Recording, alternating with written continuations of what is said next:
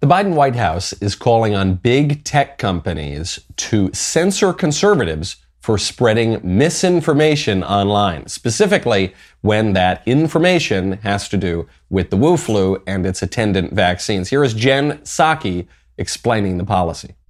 First, it shouldn't come as any surprise that we're in regular touch with social media platforms, just like we're in regular touch with all of you and your media outlets about uh, areas where we have concern, uh, information that might be useful, information that may or may not be interesting to your viewers. You all make decisions just like the social media platforms make decisions, even though they're a private sector company and different, but just as an example. So we're ma- regularly making sure social media platforms are aware of the latest narratives dangerous to public health that we and many other Americans seeing are seeing across all of social and traditional media. And we work to engage with them to better understand the enforcement of social media platform policies. As you all know, information travels quite quickly. If it's up there for days and days and days, when people see it, you know, there's it's hard to put that back in a box.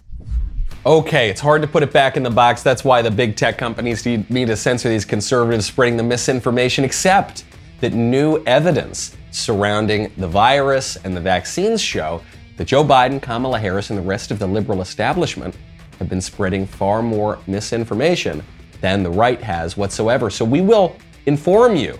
We will give you the true information so long as the real misinformers don't stop us. I'm Michael Knowles. This is the Michael Knowles Show.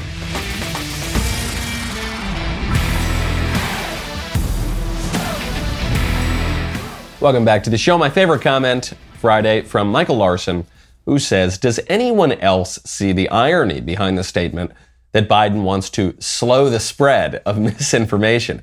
How long will that take? 15 days? Well, if it takes 15 days, it'll probably take 15 months or maybe even 15 years. A very good point. It's so exhausting, those 15 days to slow the spread, which is why I'm so happy that I can rest my head on my pillow. You know how much I love my pillow. A lot of conservatives love My Pillow because they're a good patriotic company that shares our politics. Let me tell you something.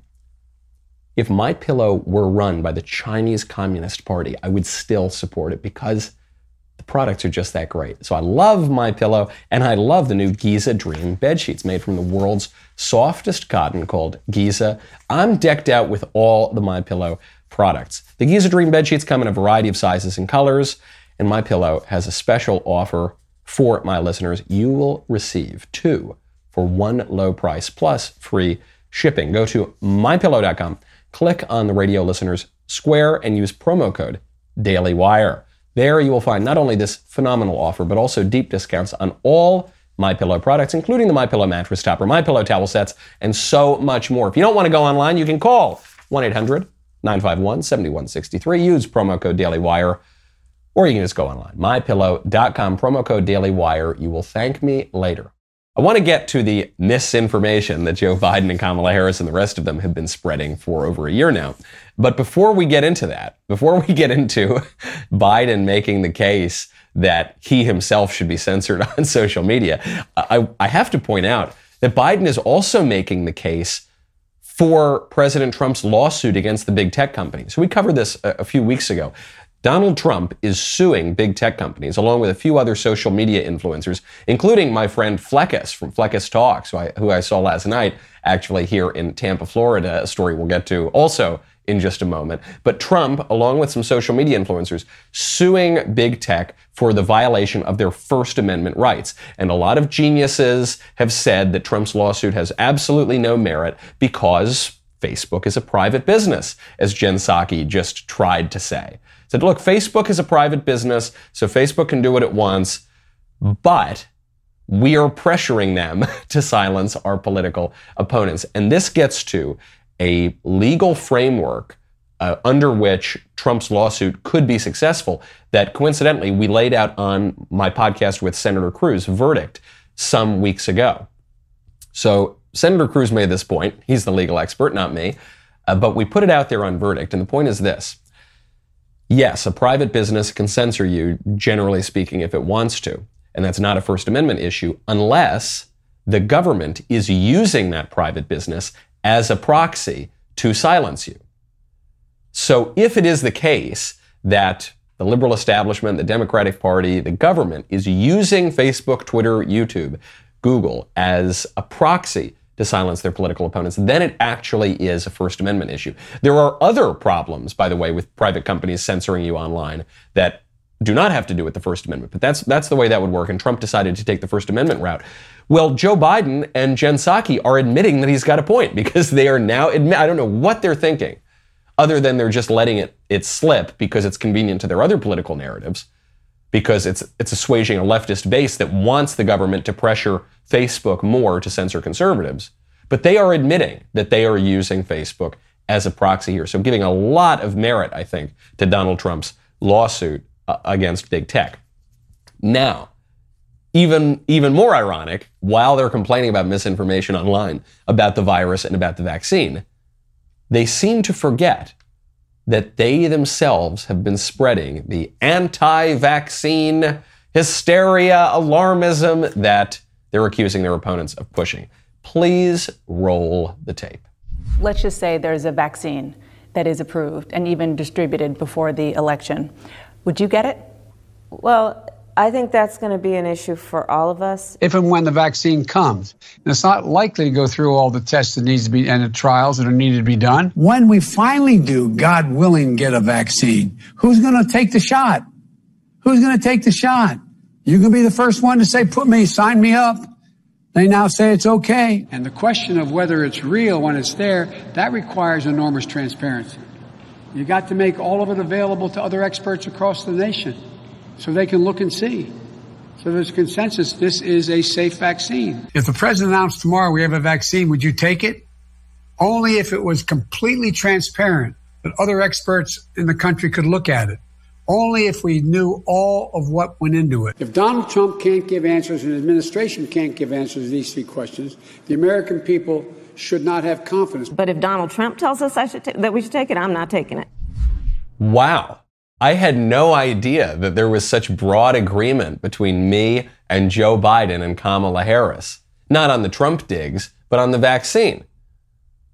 Uh, vaccine comes out tomorrow. Who's going to take it? Are you going to take it? You're going to be the first one? No, probably I wouldn't want to be the first one to. T- I get why a lot of people don't want to take the vaccine because it was rushed through, because it received an emergency use authorization, but it didn't go through the normal channels to clear the vaccine, and because of many other factors too, namely the prudential judgment. Am I really at a huge risk from the coronavirus? If you're in certain demographics, if you're a young person, if you're otherwise healthy, then you're not at very great risk. So maybe you wouldn't want to take the experimental drug that both Kamala Harris and Joe Biden pointed out we have plenty of reason to, to think might not be safe. They, but they get to remain on social media, and a lot of conservatives who raise questions about the vaccine do not. Because, of course, it's not about the vaccine, it's not about the quality of the information, it is about who's giving the information. It's about who's sending the message, like political correctness, like so much of the left's control over speech. The issue is not the substance of the speech, it's the imposition itself. Who gets to say it? By their look, I don't what Joe Biden and Kamala Harris just said, I don't think that's misinformation. They're, they're just explaining the natural, plain fact that when an experimental drug comes out, a lot of people are going to be reticent to take it, especially if the virus that it's supposed to stop is not all that great a danger to them. So I don't think that's misinformation, but by their own standards, that is misinformation and they should be kicked off the internet. And they won't because this entire campaign for fact checking and the sense and the and the content filters and the do you want to read this article before you tweet it and the not even being able to privately message certain articles critical of the, the liberal regime that whole thing is just a political tool for the suppression of their political opponents. Also, by the way, at this very moment right now, we are being told by public health officials that the vaccine is basically useless. Now, they're not using those exact words, but when you look at my old, old state of California, run by Mr. Mussolini, if you look at my old city of Los Angeles, also known as Gomorrah by the Sea, they are reinstituting a mask mandate. Well, okay, I guess we've been hearing now from liberal scaremongers that we still have a raging epidemic, especially among the unvaccinated. So, okay, I guess it makes sense that the unvaccinated need to wear the masks even. Oh, wait a minute, no. Everybody needs to wear the masks. Now, as of Saturday night, everybody in Los Angeles, including vaccinated people, needs to wear masks indoors because I guess the vaccines aren't working. If the vaccines were working, vaccinated people would not need to wear the masks. But I guess the vaccines are not working, but it's still very urgent that you take the vaccine to fight against the virus, which is the worst epidemic that we've ever faced. But it's not so terrible that you've got to shutter, I don't know, marijuana dispensaries. It's not so terrible that you've got to shutter casinos. It's not so, but you do have to shutter churches and you do have to shutter businesses. And the whole thing just seems a little bit like an arbitrary use of power. Whole thing seems like a lot of misinformation going around here. You know, I'm very glad to be in Florida right now. I'm very glad not to be in uh, uh, Los Angeles. I'm very glad not to be in California, these places that are really locked down. I'm in Florida for TPUSA. I'm going to be giving a speech this afternoon, 4:20 or so Eastern Time. Very excited about it. There have been some real rock stars here. Uh, Ron DeSantis spoke yesterday. Ted Cruz spoke yesterday. We've got a bunch of great people coming out today. And, and of course, TPUSA was trending. It always is trending because the left finds something to make a big deal about. And this time, the issue was here's the headline. Let me tell you the headline Porn star featured as VIP at TPUSA student conference. I saw that. That was the trend yesterday on Twitter. I said, oh my gosh, they got a porn star speaking at, at TPUSA. So I looked. That was not the case. As always, I don't believe the headline. As always, whenever you see the headline, Charlie Kirk is doing this terrible thing, I said, no, I don't, I don't think that's true. So I looked. And what happened was a porn star decided to attend the conference and she bought her own VIP ticket and she was just showing up to listen to the speakers.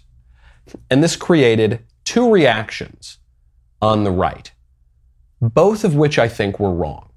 So there was the very wrong reaction, which was, hey, porn is great. It, that's true freedom. We need to be the cool party. We need to endorse porn and, and drugs and stuff. And that's awesome. And that's going to be the party of the future. Yeah, and porn's nothing more American than apple pie. Okay. So that's obviously a ridiculous libertine point of view.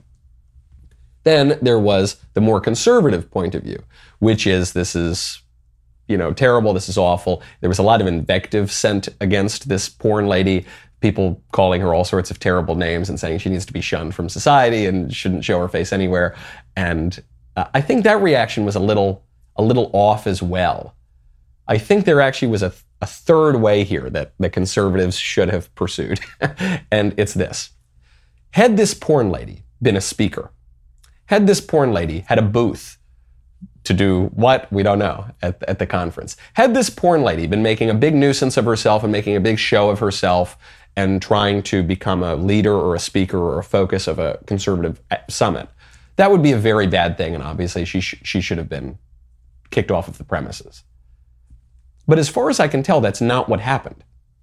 As far as I can tell, this porn lady showed up. She was she used her Christian name. She didn't use her porn name, so no one even who would have heard of her had had seen anything.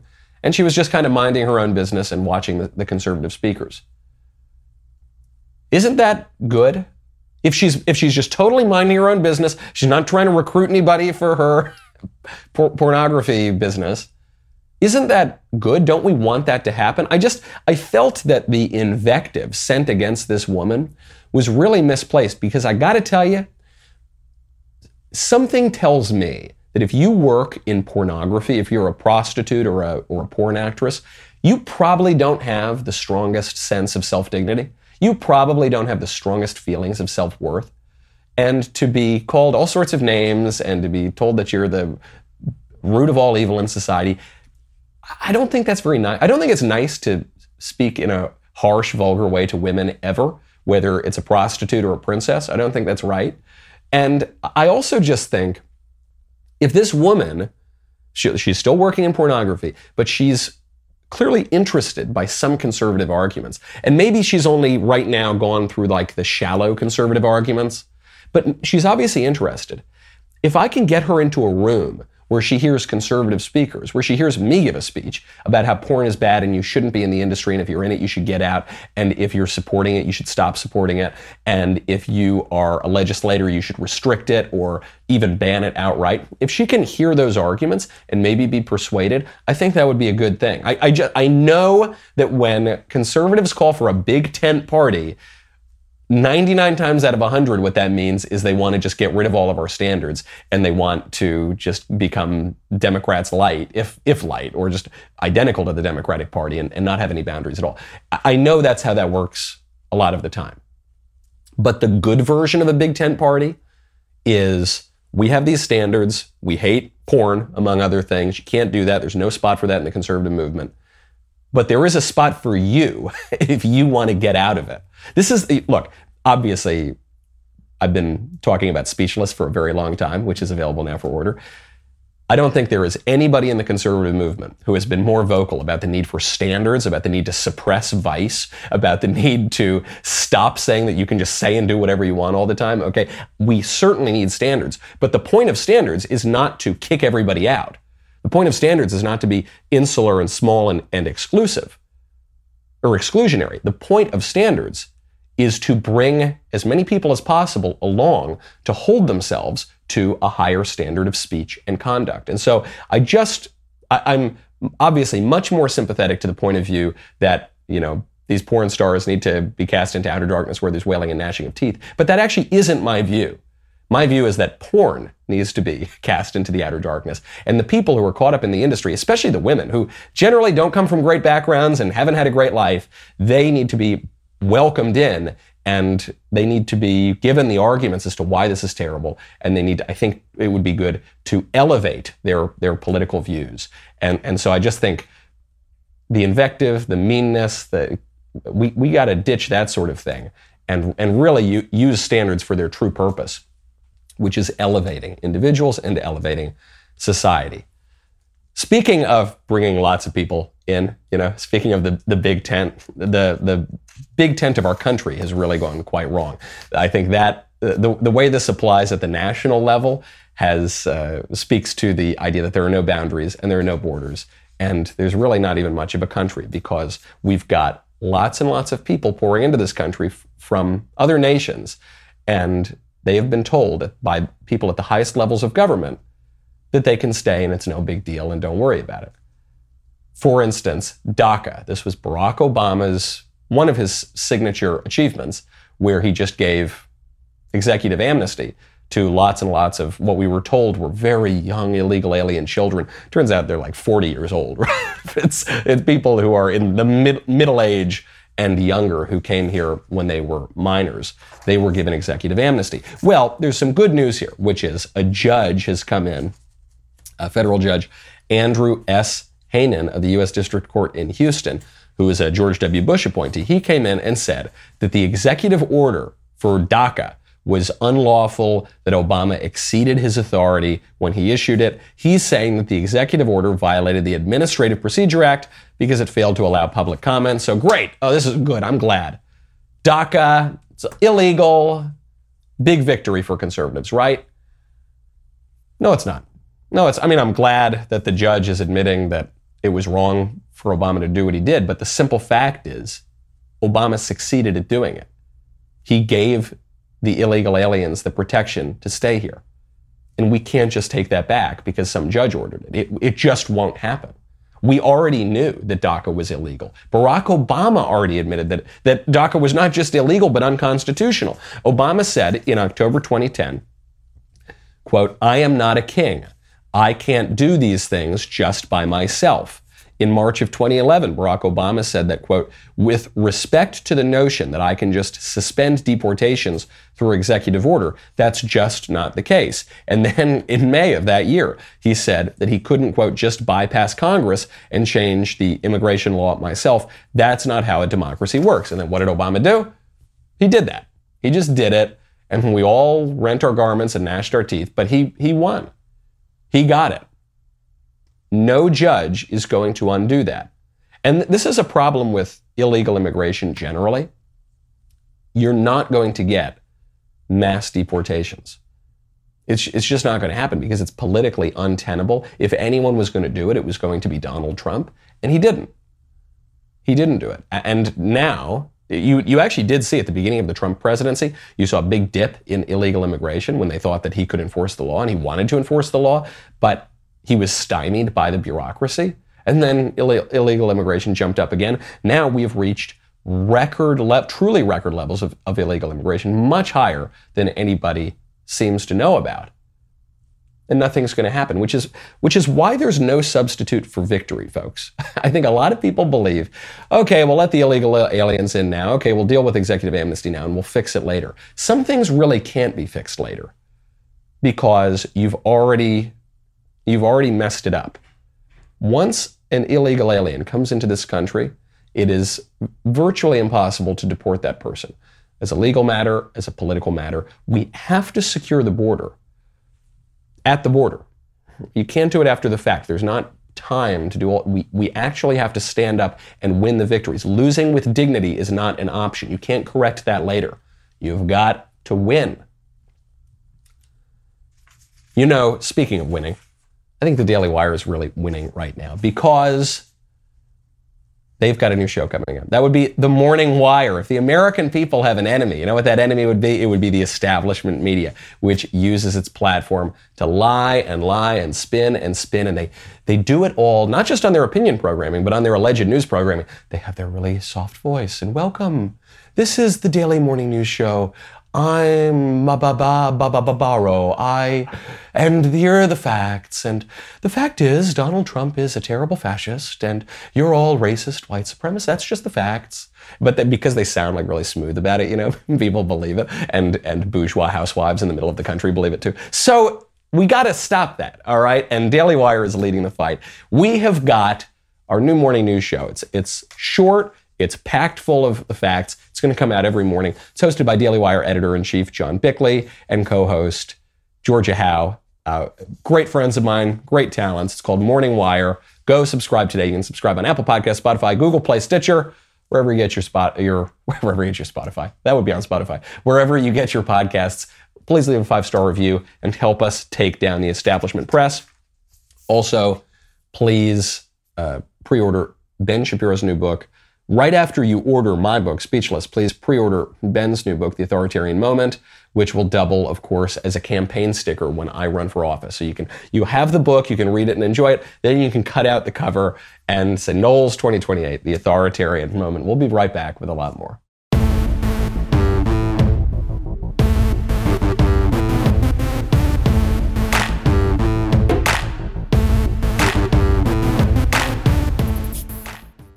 Hundred eighty-eight thousand illegal aliens entered our country in June last month. 188,000. Not entered our country this year. I think a lot of people think the number would probably be, you know, th- this year, six months in, maybe we've had 188,000. No, no, no. We have officially surpassed 1 million migrant encounters this year. We are on track for 2 million by the end of the year. This is record shattering numbers, way higher than anybody thinks. Poll after poll shows that the American people want to drastically reduce not just illegal, but legal immigration. If we've got 2 million illegal aliens pouring into the country this year, we've got another 1 to 2 million legal aliens. That is an untenable number, folks. Over the last 60 years, the, the migration into the United States is the largest movement of human beings ever in recorded history all while we are being told that we cannot encourage assimilation, all while we are being told that our country is evil and terrible and rotten. If it's so Ill, evil and terrible and rotten, why are three to four million people coming here every year? That's you can't even under the best of circumstances, you can't assimilate that many people, but certainly not under these circumstances. This is this is what you might call a hostile takeover. I'm not even saying by the illegal aliens themselves. I'm saying by the leftist radicals and liberal elites who are using the immigration issue as a way to radically transform our country. And make no mistake, that's what they're doing. They've given us a new American flag, no longer the stars and stripes, it's the rainbow. Actually, it's the new one with the rainbow and the racial stuff in a triangle. It's called the progress flag. It's very strange. We've got a new National Independence Day. It used to be the 4th of July. Now it's Juneteenth. the Juneteenth National Independence Day holiday. We used to have the 1776 founding of our country. Now it's the 1619 founding. It's a new country that they're trying to push on us. And some of the radical leaders are not really hiding it. The uh, head of one of the NAACP chapters was just caught on camera saying that if you are a parent who protests critical race theory in the schools, who protests the sort of anti American ideologies that are tearing down our country, well, you should just die. So let's meet and remain steadfast, steadfast in speaking truth, tearing down double standards, and refuting double talk. Let's not allow any double downing on lies. Let's prepare our children for a world they deserve. Let's deny this off-key band of people that are anti-education, anti-teacher, anti-equity, anti-history, anti-racial reckoning, anti-opportunities, anti-help people, anti-diversity, anti-platform, anti-science, anti-change agent, anti-social justice, anti-healthcare, anti-worker, anti-LGBTQ+, anti-children, anti-healthcare, anti-worker, anti-environment, anti-emissions policy change, anti-inclusion, anti-live and let live people. Let them die. Don't let these uncomfortable people deter us from our bold march forward. Let them die. So, on the one hand, this I think this is a threat because we, we have heard, especially from BLM and Antifa, and we have seen, especially from BLM and Antifa and other leftist radical groups, the use of political violence, the use of terrorism, the use of violence against civilians to achieve a political end. We've seen that a lot over the past year. So I do think this is a threat. But it's not just a threat. It's, it's actually even more insidious than a threat. It is the explanation of what the left means by progress. It is an avowal of belief in progress with a capital P. Is what, what this woman is saying is we radicals are going to win we are going to transform this country. We are going to fundamentally invert this country. And it's just going to happen. That's the arc of the moral universe. It's long, but it bends toward justice. That's what progress is. And so, if we just wait them out, they will die, and that'll be a good thing, and then we can move on. Now, it's worth noting what she's saying here because some, sometimes you'll hear people on the right talking about uh, replacement migration or this idea that uh, the traditional American demographic makeup is going to be radically transformed, and this is part of a political agenda. And that belief is called white supremacist and Nazi and fascist and you know all the things that they call every other thing that uh, anyone to the right of Hillary Clinton believes. But what this woman is saying is that, right? She she is giving credence to that theory. She's saying, yeah, let them die whether it's the evil straight white men, whether it's the terrible conservatives more broadly, yeah, let them die. They're going to die out and they're going to be replaced by good radicals of this wonderful new coalition that we're putting together. There have been other prominent leftists who have said this, and then in, even in the Washington Post and in other major major outlets of the legacy media, you will see them come out very often and say, "Haha, this terrible straight white men are about to be supplanted as a big portion of the population. So they give credence to this theory too. and I don't think that they would refer to themselves as Nazis and white supremacists and so forth. But they believe that that is part and parcel of progress. And, and they're obviously willing to engage in acts of violence to do so. They, they not only say it in speeches like this, but they actually have committed it during, for instance, the BLM riots. And speaking of acts of violence, well, one thing the left has done very well is they've redefined perfectly innocuous speech acts as acts of violence, and they've redefined violence as speech. and, and it's been largely successful. Well, the American Booksellers Association has joined the bandwagon. The American Booksellers Association is a 121 year old trade organization for booksellers. They mentioned in one of their mailers a very popular book by my friend Abigail Shrier, a book that I actually blurbed. It's called Irreversible Damage, and it's about how young girls are being seduced into the transgender nonsense and are having great regrets because of this and are mutilating their bodies for, for no reason. Very important book. It was banned from Target, I think, and from some other bookstores, but it's still sold very, very well. The ABA mentions this very popular book, and they received huge backlash. So they sent out a statement saying, quote, An anti trans book was included in our July mailing to, to members. This is a serious, violent incident that goes against ABA's ends, policies, values, and everything we believe and support. It is inexcusable. Pause right there. Goes against everything you believe in. So you're you're telling me, American Booksellers Association, that everything you believe is that we should mutilate little girls to make them look more like little boys. That is everything. You don't believe that 2 plus 2 equals 4. You don't believe that uh, the sun shines during the daytime. You believe that the sum total of your belief is that we should mutilate little girls. I don't know if I buy that. This is a violent incident. No, a violent incident is when you mutilate little girls because of your sick heresy that your body has nothing to do with who you really are. That's a violent incident. Mentioning a book that reports on that is not violence. That's journalism.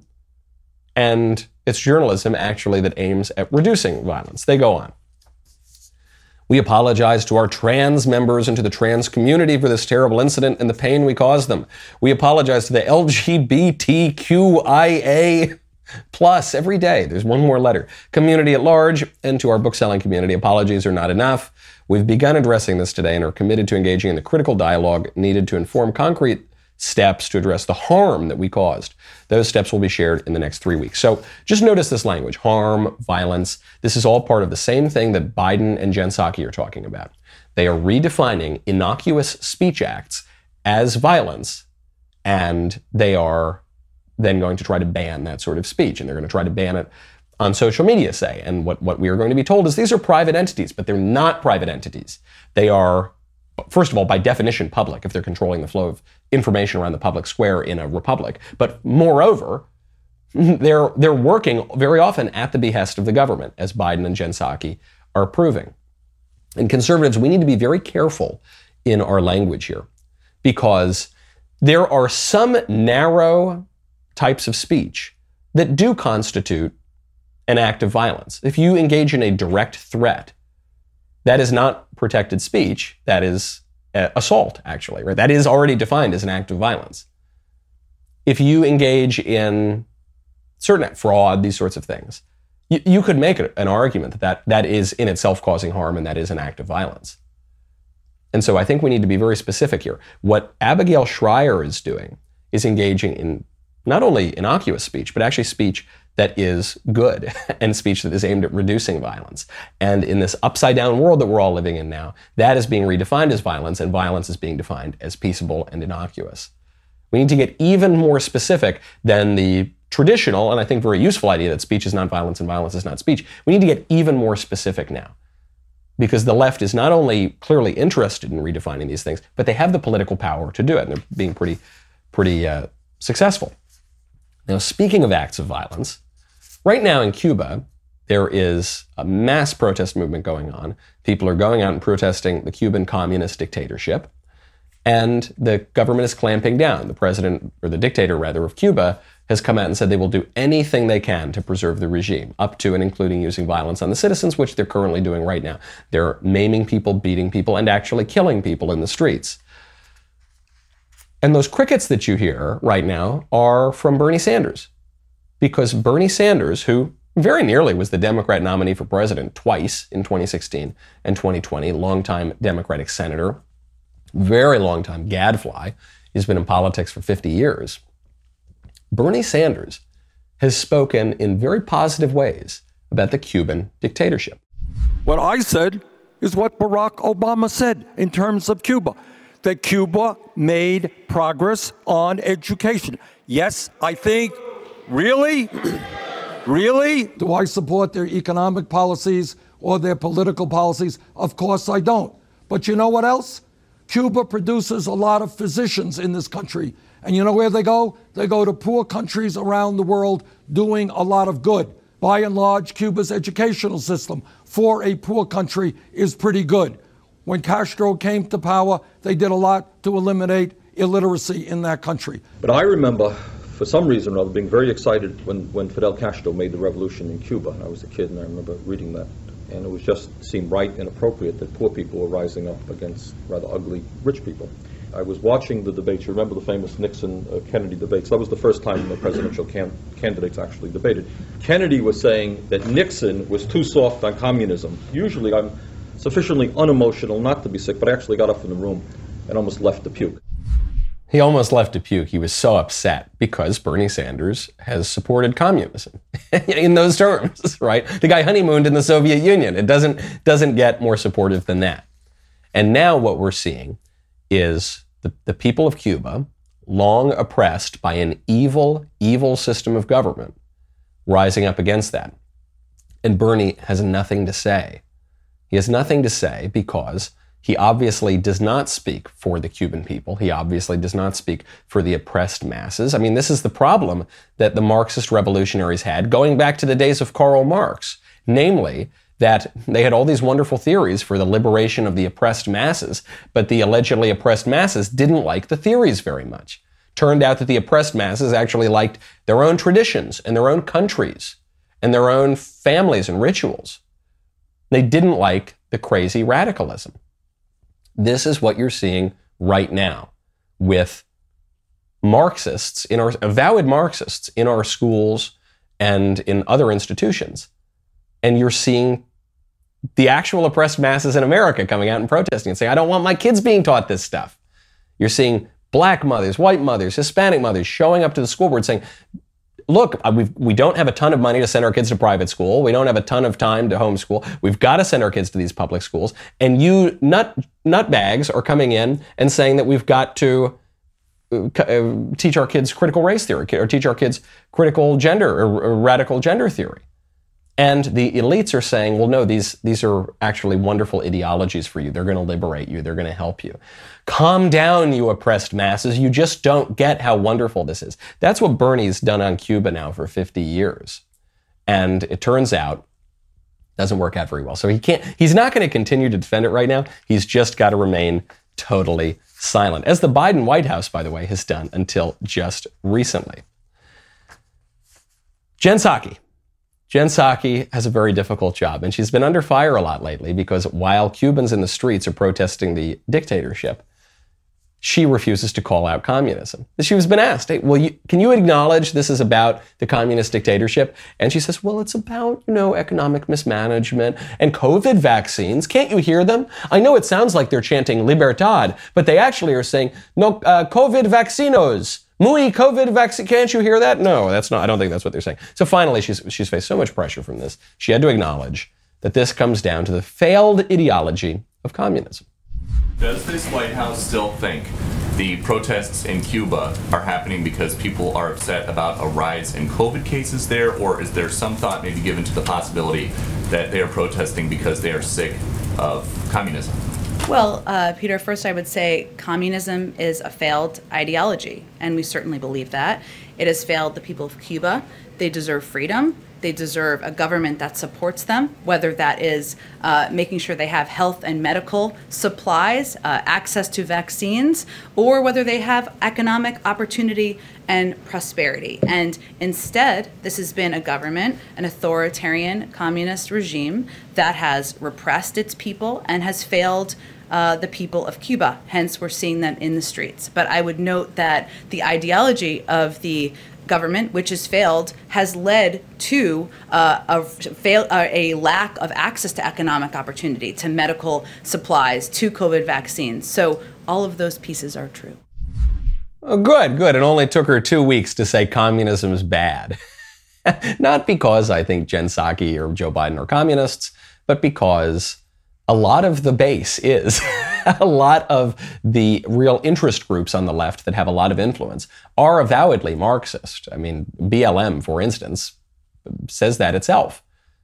Uh, BLM's founders say they are trained Marxists, and they've spoken very highly of Marxist leaders. But the problem is not just Marxism. The, the influence of communism on the American left is a problem. It's been a problem going back over 100 years now. But there's a further problem within this regime of what you might call managerialism, the liberal establishment. That, that's a problem too. That, that is a problem of a, overwhelmingly managed economy where the government exerts a lot of influence on allegedly private corporations, and the private corporations do the bidding of the dominant liberal regime, and they suppress political dissent, and they won't allow you to raise any concerns about, for instance, Jen Psaki, vaccines and coronavirus, and the misinformation that's been coming out of the regime itself. There are some similarities here. While communism is a big problem, it's not the only failed ideology in the world. And I think we've got to recognize that there are some other problems going on here. And it's not, it's not exclusively the commies hiding under the beds, but there, there are also issues with neoliberalism. There are also issues with managerialism. There are also issues with the misinformation in our own regime. Speaking of failed communist regimes, or rather repressive communist regimes that are maintaining themselves in power very well, the Chinese communists, it turns out, lied about the coronavirus, and even the Biden officials are willing to admit this now. Senior Biden officials, according to CNN, even, according to Pravda for the regime, quote, senior Biden administration officials overseeing an intelligence review into the origins of the coronavirus now believe the theory that the virus accidentally escaped from a lab in Wuhan is at least as credible as the possibility that it emerged naturally in the wild, a dramatic shift from a year ago when Democrats publicly downplayed the so-called lab leak theory. Gee, you don't say. The, the bat coronavirus that we've never seen before happened that happened to be discovered right near that lab that works on bat coronaviruses. They might have had something to do with each other. Oh wow, gosh. Amazing. Experts, thanks for admitting that. Last year, when some of us on this show, for instance, said that it seemed very likely that it escaped from the lab. The Washington Post put out headlines like this quote, Tom Cotton keeps repeating a coronavirus conspiracy theory that was already debunked. That was the headline in WAPO. And then in early June, they had to change it. They said, quote, Tom Cotton keeps repeating a coronavirus fringe theory that scientists have disputed. Now I think the headline should read, Tom Cotton says a thing that is obviously true and is just common sense to anybody with two eyes in their heads that is not being suppressed by the liberal establishment. Yes, of course, the lab had something to do with this. And yet, when we said this last year, we were called fringe nut, misinformer, conspiracy theorists who, by the rules of the Biden administration and Facebook, could, very easily could have been censored and taken offline, and in some cases were. They, the Biden administration, people who now make up the Biden administration, were the misinformers What, the Washington Post, CNN, the New York Times, they were the misinformers here, and they continue to be the misinformers even as their lies fall apart. By the way, the WHO now is admitting that the virus didn't come from the Wuhan wet markets.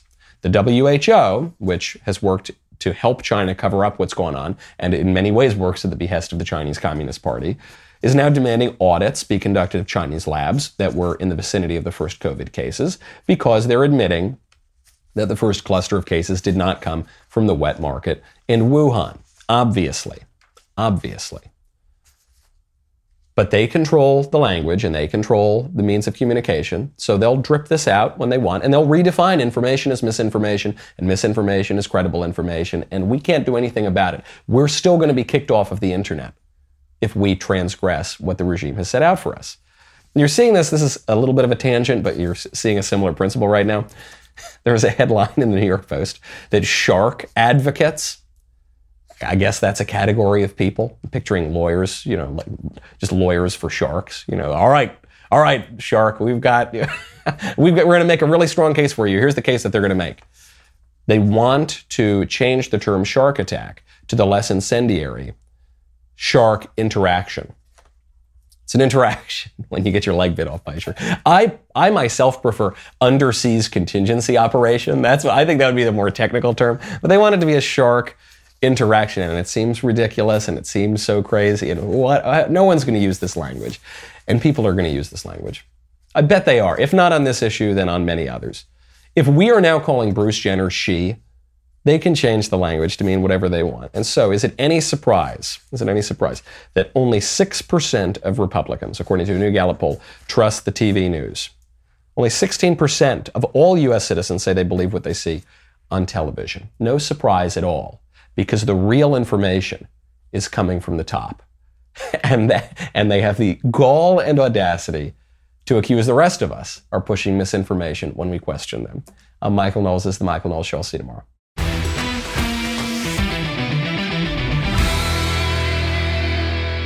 If you enjoyed this episode, don't forget to subscribe. And if you want to help spread the word, please give us a five star review and tell your friends to subscribe. We're available on Apple Podcasts, Spotify, and wherever else you listen to podcasts. Also, be sure to check out the other Daily Wire podcasts, including The Ben Shapiro Show, The Andrew Klavan Show, and The Matt Walsh Show. The Michael Knowles Show is produced by Ben Davies. Executive producer, Jeremy Boring. Our technical director is Austin Stevens. Supervising producers, Mathis Glover and Robert Sterling. Production manager, Pavel Vidovsky. Editor and associate producer, Danny D'Amico. Audio mixer, Mike Coromina. Hair and makeup by Nika Geneva. And production coordinator, McKenna Waters. The Michael Knowles Show is a Daily Wire production. Copyright Daily Wire 2021. John Bickley here, editor in chief of the Daily Wire. Wake up every morning with our show, Morning Wire. On today's episode, a U.S. district judge alters the immigration landscape. The Biden administration calls on big tech to crack down on misinformation, and the Tokyo Olympics already faces a litany of issues. Join us and get the facts first on the news you need to know with our show, Morning Wire.